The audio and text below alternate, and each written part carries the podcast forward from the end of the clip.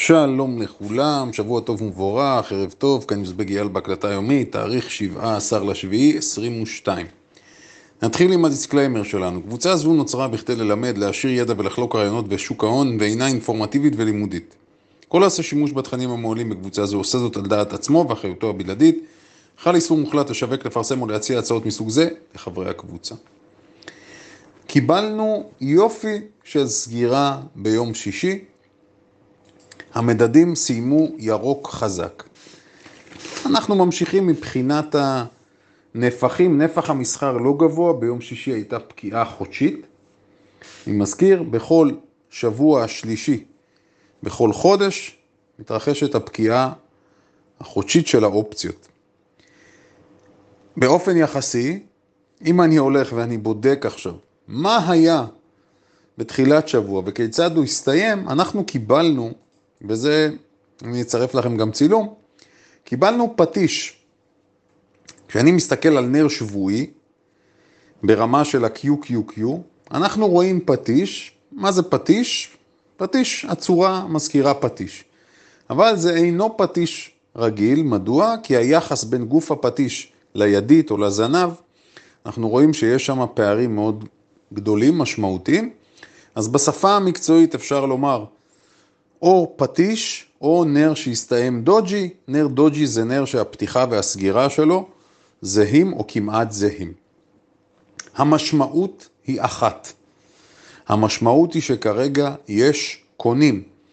נוסיף לכך את העובדה שלא רק שהיו לנו איזה יומיים שלושה כאלה שפתחנו בירידות מאוד חדות, בסופו של דבר השוק מצליח להתגבר על זה.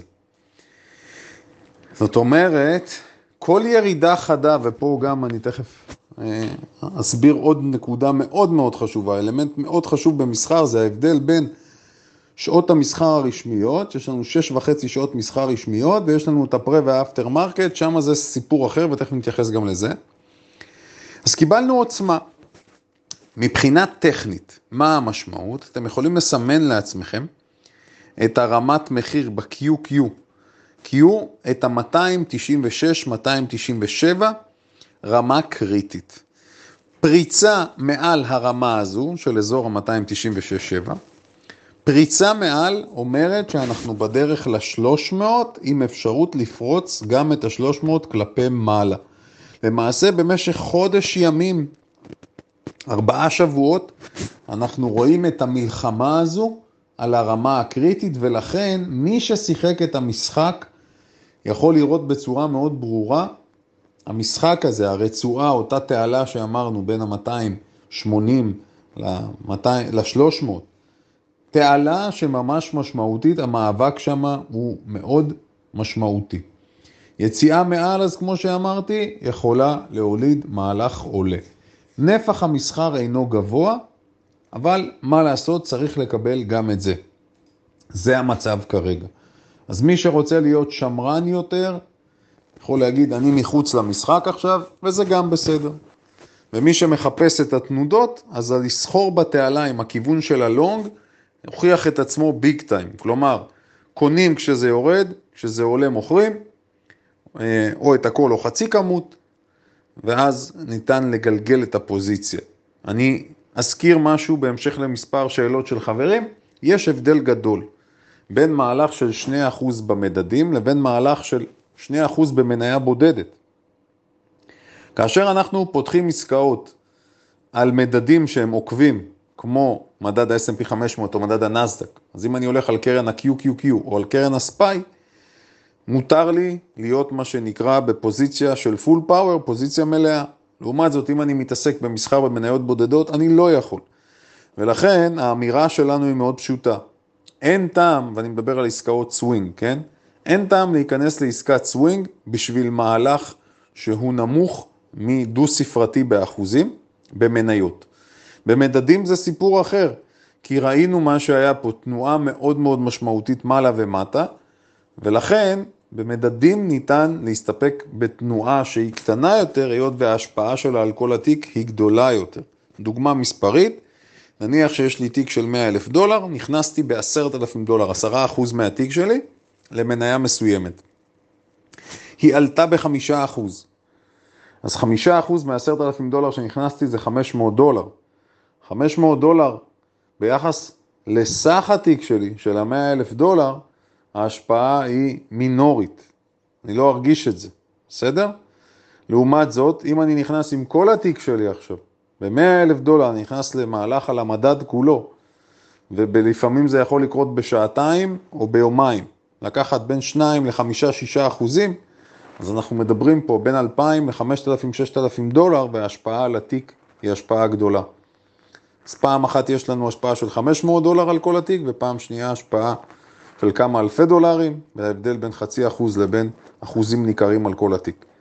גם זה משהו שהוא פשוט מאוד אה, עניין של מתמטיקה, אין פה מה לסבך. וכל מי שלא מנהל את הפוזיציות שלו בצורה כזו ומחזיק עסקאות והולך לישון איתן, אז אה, לפי תפיסתנו, זו לא הדרך הנכונה, ההפך, זה מתכון להפסדים.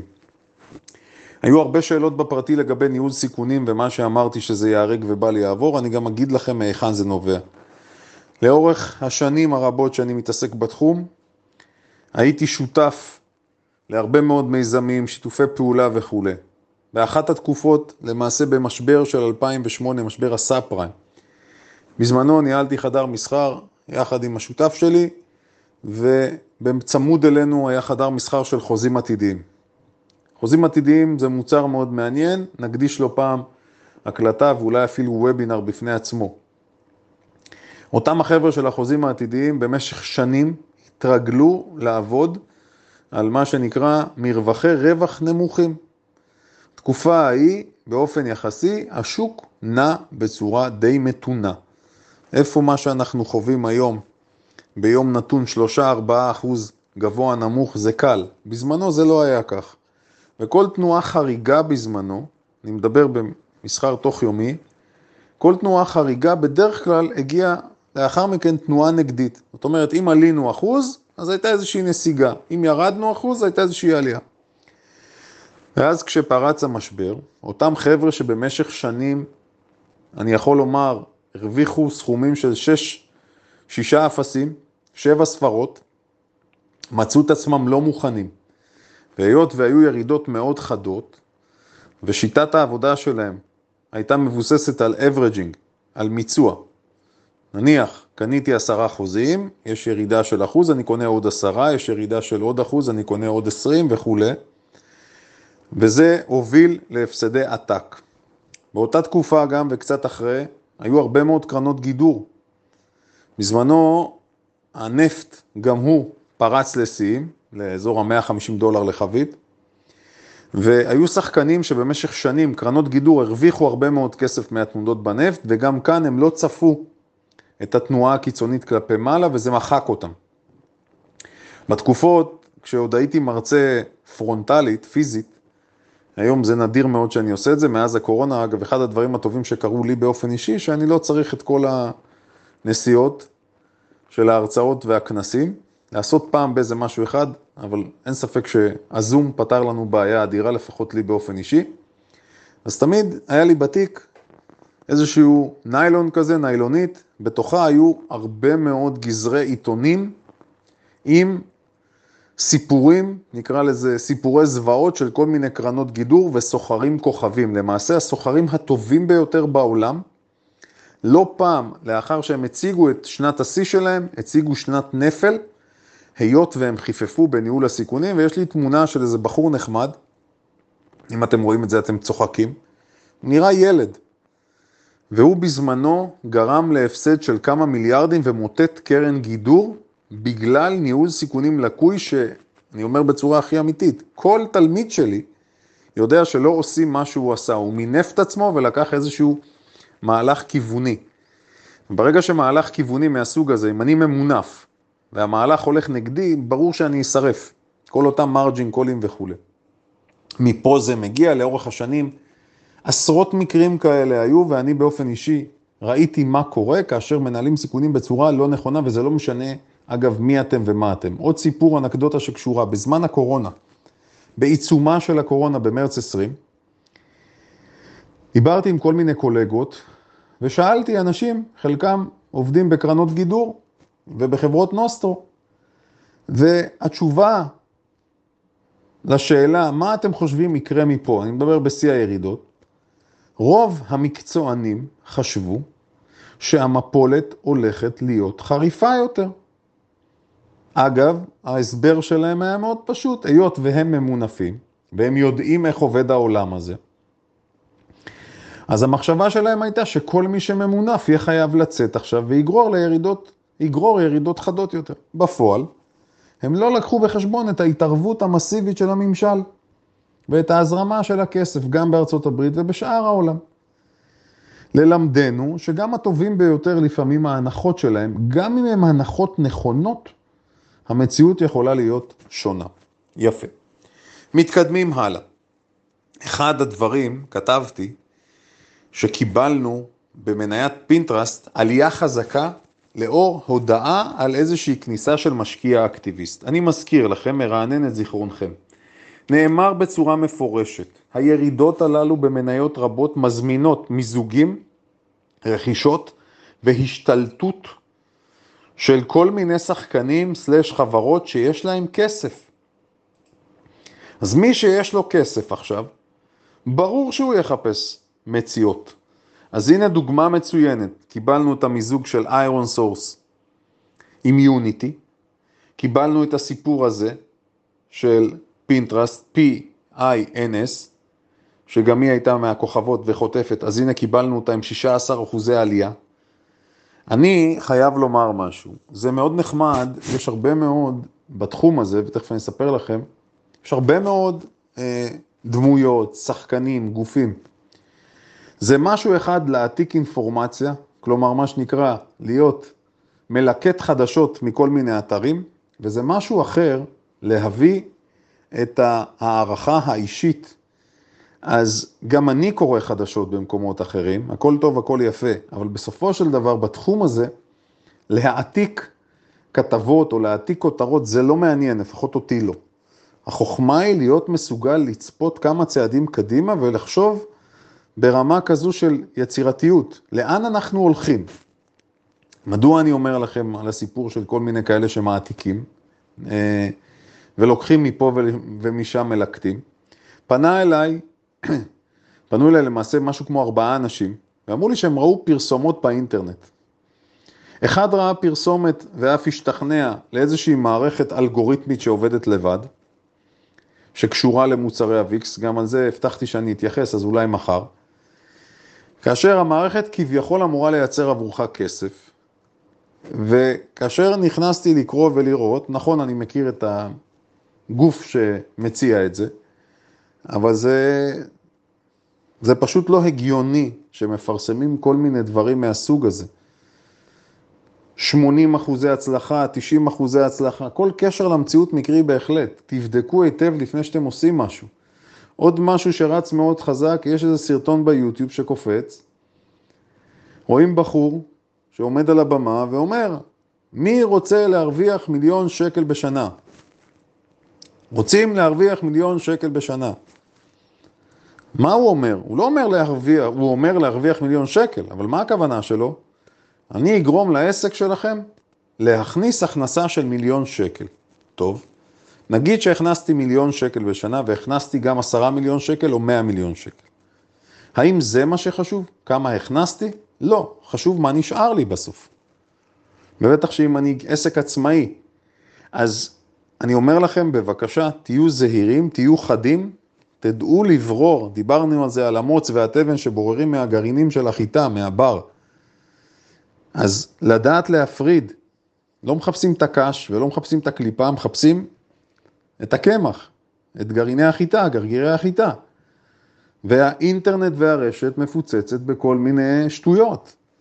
האחד נהיה מלך הקריפטו, השני נהיה מלך הג'ונגל, כל מיני דברים כאלה שלפעמים אני תופס את עצמי ואני אומר, האם הפרסומים האלה באמת עובדים על אנשים? אז כנראה שזה עובד. אם כל כך הרבה מפרסמים בדרך, אז הוא כולל אחד הדברים גם שהוא מוזר בעיניי, אבל זו עובדה. איך יכול להיות שבימים שלנו, שהכל מתייקר, ועוד מעט נתייחס לזה, פרסומת כמו בוא תעשה כרטיס אשראי חדש, ותקבל הטבה של 100 שקל או כל מיני דברים כאלה מצחיקים. איך יכול להיות שזה עובד על מישהו? בראייה שלי זה לא מסתדר. אנשים, כל אחד מאיתנו שחי פה יודע כמה עולה להחזיק משפחה בחודש או בשנה. אז פיתוי של 100 שקל או 150 שקל, זה מה שיגרום לנו לעשות איזשהו צעד או מהלך דרסטי? לא בבית ספרי, אוקיי? הלאה. דיברנו על משהו מאוד מאוד חשוב בעיניי, אני אנסה להעביר את הרעיון, זה למעשה בעיניי רעיון שמי שיצליח לקלוט אותו ולהפנים אותו, וזה לא משנה אם אתם מנוסים או חסרי ידע, או יחסית חדשים, מי שיצליח לעשות את זה הולך לגדול בכמה רמות במסחר. אנחנו תמיד אומרים שבסופו של דבר יש ביקוש והיצע בשוק. אז בואו רגע, ברשותכם, נלך לסיפור של סיטי גרופ. מניית סיטי גרופ מפרסמת את הדוח שלה ביום שישי, והיא מפרסמת את הדוח שלה יום אחרי שמניית ג'יי פי מורגן מפרסמת את הדוח. ג'יי פי מורגן זה הבנק הגדול בארצות הברית, סיטי גרופ גם אחד הגדולים. גם בנק אוף אמריקה, BAC פרסם את הדוח שלו ביום אה, שישי.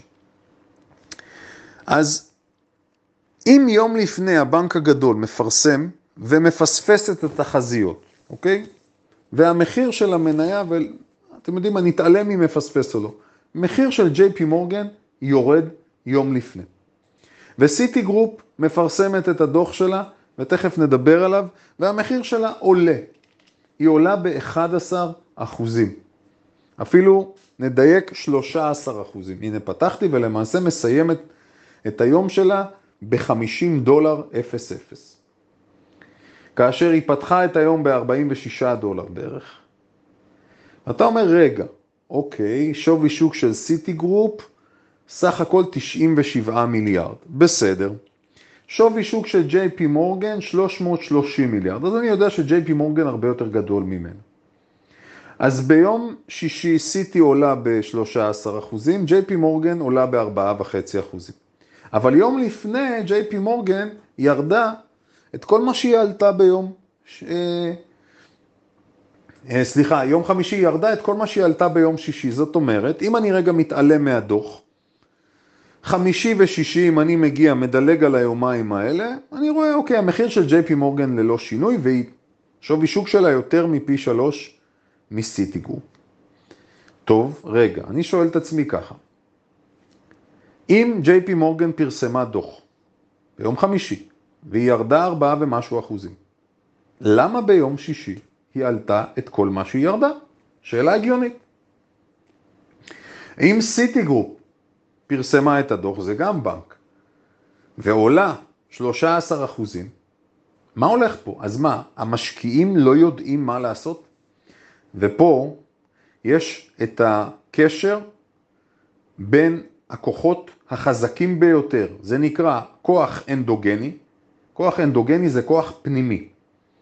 כלומר, בכל מניה יש כוחות שנובעים מעצם זה שישנם משקיעים בתוך המניה, שמנתחים את המניה ואת הביצועים שלה, ומחליטים לקנות או למכור אותה בגלל או בזכות שזו מניה מסוימת. כלומר, ב-JP מורגן יש כוחות שמה שמעניין אותם זה רק JP מורגן. אז אלה כוחות אנדוגנים. מצד שני, יש לנו מה שנקרא כוחות אקסוגנים, כוחות חיצוניים. כוח חיצוני זה כוח שקשור כבר מעבר לרמת המניה, אלא הוא מסתכל על התנאים מסביב. על תנאי השוק כולו, מה עושה השוק, כיצד השוק מתנהג, ומה עושה המגזר, אוקיי? זאת אומרת, כשאנחנו מדברים על זה, במסחר אני חייב לדעת להבדיל בין כוח פנימי שמשפיע לכוח חיצוני. במקרה שלנו, מה אנחנו באים ואומרים? ביום חמישי הכוחות היו כוחות אנדוגנים ב-JP מורגן. הביצועים של המניה ספציפית פגעו בה. ביום שישי הכוחות שהשפיעו היו כוחות אקסוגנים. אבל מה מעניין? סיטי גרופ היא שוות ערך, אם אני מסתכל על השווי שוק, היא שווה פחות משליש מ-JP מורגן. עכשיו, לנו בתור משקיעים, מה שתמיד עומד לנגד עינינו, ואנחנו נשמע הרבה את המשפט הזה, השוק עולה, השוק יורד. אנחנו מצפים שכל המניות תזוזנה לפי השוק, וזו הנחת מוצא שגויה. למעשה, אם אנחנו רוצים להשיג ערך מוסף ולהשיג תשואת אלפא, תשואת אלפא כלומר תשואה גבוהה יותר מהמדדים, אנחנו צריכים להיות מסוגלים לזהות כוחות אנדוגנים. אנחנו צריכים להבין מה מבדיל עכשיו את המניה שאני בוחר מהשוק. נכון, אז יש פה חברים רבים שבטח עכשיו אומרים, רגע אייל, בשביל זה המציאו את הבטא. הבטא קושרת את הקשר בין תנועת המניה לבין תנועת השוק. אז לא, זה הרבה מעבר לכך. ופה אני כבר אומר לכם, מי שידע לשים את האצבע ולהבין ששוק זה נחמד, אבל בכדי לעשות את ההבדל אנחנו צריכים לזהות את הסיפור של המניה או של המגזר שלנו ולהבין את ההבדל, זה מפתח להצלחה בתחום הזה. אחד המפתחות החשובים ביותר. תאמינו לי, סוחרים שסוחרים שנים, משקיעים של עשרות שנים, לא מבינים את זה עד הסוף. אז אני מקווה שהבנתם. זה הסיפור הגדול במיוחד בתקופה הנוכחית. כי בתקופה הנוכחית, מה אנחנו אומרים? ישנה סערה. כולם מתכופפים עכשיו. גם העצים הכי חזקים, הענפים שלהם נשברים, מתכופפים וכולי. יש כאלה שנעקרים לגמרי ועפים. כשהסערה תחלוף, אנחנו נהיה במקום אחר.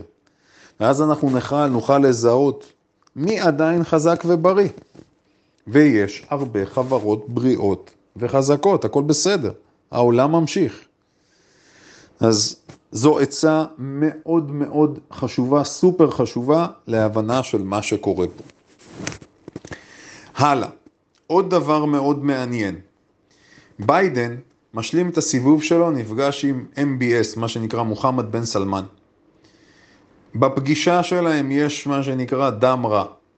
ביידן קרא לו רוצח, אמר שהוא אחראי לרצח של העיתונאי חשקוג'י, חשוקג'י, אוקיי? ובן סלמן לא נותר חייב ואמר לו שלארצות הברית יש היסטוריה של עינויים בכלא וכל מה שקשור לאפגניסטן וזה שהם ניסו לכפות את, ה, את הרוח שלהם, שהיא רוח מערבית, במקום כמו אפגניסטן וזה לא מתאים. אז הוא חוטף על זה הרבה ביקורת ביידן. העניין הוא, והוא יוצא לא טוב, לפחות ממה שאני קראתי, אוקיי? הוא יוצא לא טוב מכל הסיפור הזה. אבל זה עשוי להיות קטליזטור חיובי, היות וביידן מצבו גרוע, הן מבית והן מחוץ, הוא יטיל את כל יהבו על ניסיון להרים את הבורסה על ידי הורדת מחירי הנפט. גם אם הסעודים הודיעו, וזה לא ברור לגמרי, כי הוא רוצה שהם יעלו את התפוקה. אנחנו לא יודעים לגמרי מה הולך שם, אבל זה מה שהוא ירצה לעשות, ולכן כשמחיר האנרגיה היה בשיא, מחיר הנפט היה בשיא, דיברנו על זה שאנחנו חושבים שתהיה ירידה, ובאמת ירידה עד ה-90 מאזור המאה ה-20 ומשהו, היה מהלך מצוין וראינו גם את הקפיצה בחזרה, אז אני מנתח את זה כדבר חיובי לשוק. עוד דבר, שימו לב, לא מדברים על המלחמה בין רוסיה לאוקראינה, שכחו מזה. זה לא מוזכר בחדשות כמעט. אנחנו לא שכחנו, גם סיום שם, אם יקרה דבר כזה, זה אמור לתת איזה בוסט אדיר כלפי מעלה. גם את זה לקחת בחשבון. סוף החודש, שבוע הבא, אנחנו נקבל את הגורילות. הגורילות גורילות הטכנולוגיה, הם ייתנו את הטון. זה מה שיקבע לאן אנחנו הולכים פה. בינתיים הפייט נמשך. עוד נקודה חשובה, רבים שאלו אותי על שופיפיי, אמרתי את דעתי ואפשר לראות בצורה מאוד ברורה, שופיפיי לא מתרוממת למרות הספליט שלה. למעשה, עם כל הרעש והצלצולים, תשימו לב, היא לא מצליחה להרים את הראש. גם פה אנחנו רואים בצורה ברורה את הניסיון. לא ללכת ראש בקיר, אוקיי? נכון, ישנן מניות שאולי יצאו למהלך, הכל בסדר, לא לחפש עכשיו להתעסק עם מניות שחוטפות באופן קבוע ולחפש את הסיבוב שלהם, אלא אם כן, כי Shopify מדווחת ב-27, אלא אם כן יש לכם ניתוח, אפרופו כוחות פנימיים, ואתם חושבים או יודעים שמשהו טוב הולך לצאת, ואותן חברות הולכות להפתיע. אני מזכיר, השבוע שעבר דיברתי על זה, שעם כל העננה השחורה ממעל, הולכות להיות הזדמנויות ויהיו גם גאפים כלפי מעלה, עוד לא יבשה הדיו וראינו את סיטי גרופ מפרסמת את הדוח שלה. עכשיו בואו נסתכל על מה שקרה בסיטי גרופ, כן? סך הכל מה הבנק מדווח לנו? יש רווח של 2.19 דולרים למניה על הכנסות של 19.6 מיליארד. התחזית הייתה ל-1.68 רווח למניה והכנסות של 18.4. זאת אומרת, אם אני מסתכל על הרווח, הרווח היה גבוה משמעותית יותר, אבל ההכנסות היו גבוהות יותר בחמישה אחוז בערך, משהו כזה. ולמרות זאת סיטי גרופ עלתה בצורה מאוד חזקה, זה מעניין. גם אם אנחנו מסתכלים קדימה לשנה הבאה, אנחנו לא רואים שהולך להיות איזשהו גידול דרמטי ברמה שנתית, אבל כנראה שלשוק זה הספיק. עוד הבדל, אפרופו, שאני חייב לציין, ביחס למשבר ב-2008, בזמנו הבנקים פירקו אותם, אפרופו ניהול סיכונים. המשבר ב-2008, כולנו זוכרים את ליהמן ברדרס, אותו בית השקעות שאמרו גדול מכדי ליפול, אבל הסיפור התחיל עם בר סטרנס. בר סטרנס היה בית ההשקעות הראשון שנפל. משום מה התקבע על ליהמן ברדרס ועל בר סטרנס לא מדברים. אז בזמנו גם הבנקים חטפו מכה ניצחת. היום, אני חושב, כן, לאור, אם הפיקו לקחים באמת כמו שצריך, אנחנו רואים שהבנקים יחסית המצב שלהם בסדר עכשיו. היו שינויים לגבי אה, אלימות ההון ועוד כל מיני הגבלות ומבחני הלחץ שעשו עליהם, סטרס טסט, כדי לראות שהם מסוגלים שלא יחזור אותו מצב שהיה בעבר. אנחנו, אפרופו הבנקים, דיברנו גם על תעודת הסל, קרן הסל יותר נכון, XLF, לפני כמה זמן, ואמרנו שהיא התרחקה משיאה 20 ומשהו אחוזים בממוצע בין הנסדק לספיי. אז מי שמאמין בסקטור הזה, על הכיפאק, אבל הלחץ עדיין לא נגמר. אני כבר אומר, זה עדיין מוקדם מדי בכדי לדעת לאן זה הולך. אפרופו, מי שקונה היום את הסקטור של הבנקאות, קונה ממוצע בין הספיי לבין הנסדק. היו לי עוד מספר נושאים, אבל אני אקצר, כי ההקלטה כבר מתארכת מעבר למה שרציתי. אה, שלחתי לכם תמונה של כתבה לגבי השכר בארץ, בכל מיני מגזרים שקשורים לסקטור הציבורי. עכשיו אני רוצה לשאול אתכם שאלה, ותבינו ש... ותכף אני אנסה גם לתפור את הכל, תראו איך זה קשור אלינו. אני אקריא לכם כל מיני דברים שליקטתי פה, כן? רשות העתיקות, שמונה בעלי שכר משתכרים מעל 40 אלף. 18 בעלי תפקיד, 52 אלף. מרכז יצחק רבין, שישה בעלי תפקיד, 39 אלף. מורשת מנחם בגין, ארבעה בעלי תפקיד, 36. מכון התקנים, 67 בעלי שכר של 47 אלף. שמונה בעלי תפקיד עם עלות של 50 אלף. בנק ישראל, תקשיבו טוב, 345 בעלי שכר גבוה עם עלות של 52 אלף שקל לחודש. 60 בעלי תפקיד עם עלות של 75 אלף שקל בחודש. אני חוזר. 345 עם 52, 60 בעלי תפקיד עם 75 אלף שקל. תגידו שאלה, אותם 400 עובדים בבנק ישראל, האם מעניין אותם אם עלינו או ירדנו עכשיו באלף או אלפיים שקל בחודש? זה לא מעניין אותם, אוקיי? הלאה. המועצה להסדר ההימורים בספורט, תשעה בעלי תפקיד עם עלות של 66 אלף שקל. רשות ניירות ערך, 77 עם הכנסה ממוצעת של 53, 17 עם הכנסה של 68. מה נסגר? והרשימה עוד ארוכה. מישהו מהם אכפת לו אם עלינו או ירדנו באלף אלפיים שקל בחודש? יבוא מי שיגיד, תקשיב אייל, אה, זה פופוליסטי מה שאתה אומר, הם ותיקים, יש להם כישורים, מצטער חברים, לא מקבל את זה. זה הכסף שלנו, אתה רוצה, אתה מוכשר, לך לסקטור הפרטי, שיהיה לך בהצלחה. תיקח מיליונים, לא מיליארדים. זה כסף שלנו שיוצא מהכיס שלנו. האנשים האלה מנותקים. אם בבנק ישראל הם כאלה גיבורים, מצוין. תחתכו את השכר שלכם, אתם אומרים שכר מינימום, תרוויחו שלוש פעמים משכר המינימום, והכל יהיה טוב. איך זה קשור למה שכתבתי על הסנדוויץ'? באתי למאפייה היום, סנדוויץ' שקניתי ב-20 שקלים, היום ב-23 שקלים, שבוע שעבר 20, היום 23, עלייה של 15 אחוז. עכשיו, מה זה קשור? אני אסביר לכם. אין לנו שכר למורים חדשים, אין לנו שכר לשוטרים חדשים ראוי, אין לנו שכר לעובדים סוציאליים, יש לנו בעיה עם שכר לאחיות, יש לנו... אבל יש ים כסף. אז מה שצריך לעשות זה פשוט מאוד לקצץ מאלה שמרוויחים הרבה מאוד. אמרתי, הקו שאני מתחתי זה 30 אלף שקלים, ולמי שאין, להעביר את הכסף. פשוט וקל. זהו, זה מבחינתי לפחות. איך זה קשור, הסנדוויץ' לשכר ולמה שקורה אצלנו, אני גם אסביר. יש מושג שנקרא ריבית בנק ישראל, ויש לנו ריבית ריאלית במשק, אבל לא, ההקלטה כבר ארוכה, אז מחר אני אדבר על זה. כל הדברים הללו, מה שאני רוצה לומר, בסופו של דבר זה קשור ליוקר המחיה בארץ, ולזה ש... איך אומרים לי חברים, אייל, איך זה שיש כל כך הרבה אנשים שמסוגלים לקנות דירה שנייה, שלישית, רביעית וחמישית? אלה אותו, אה, אלה אותם עובדי סקטור ציבורי, שהוא זה שאחראי, הסקטור השמן הוא זה שאחראי להרבה מהסיפורים בארץ של יוקר המחיה, מחירי הדיור וכולי, נרחיב מחר, שיהיה לכולנו שבוע מסחר מוצלח ומהנה.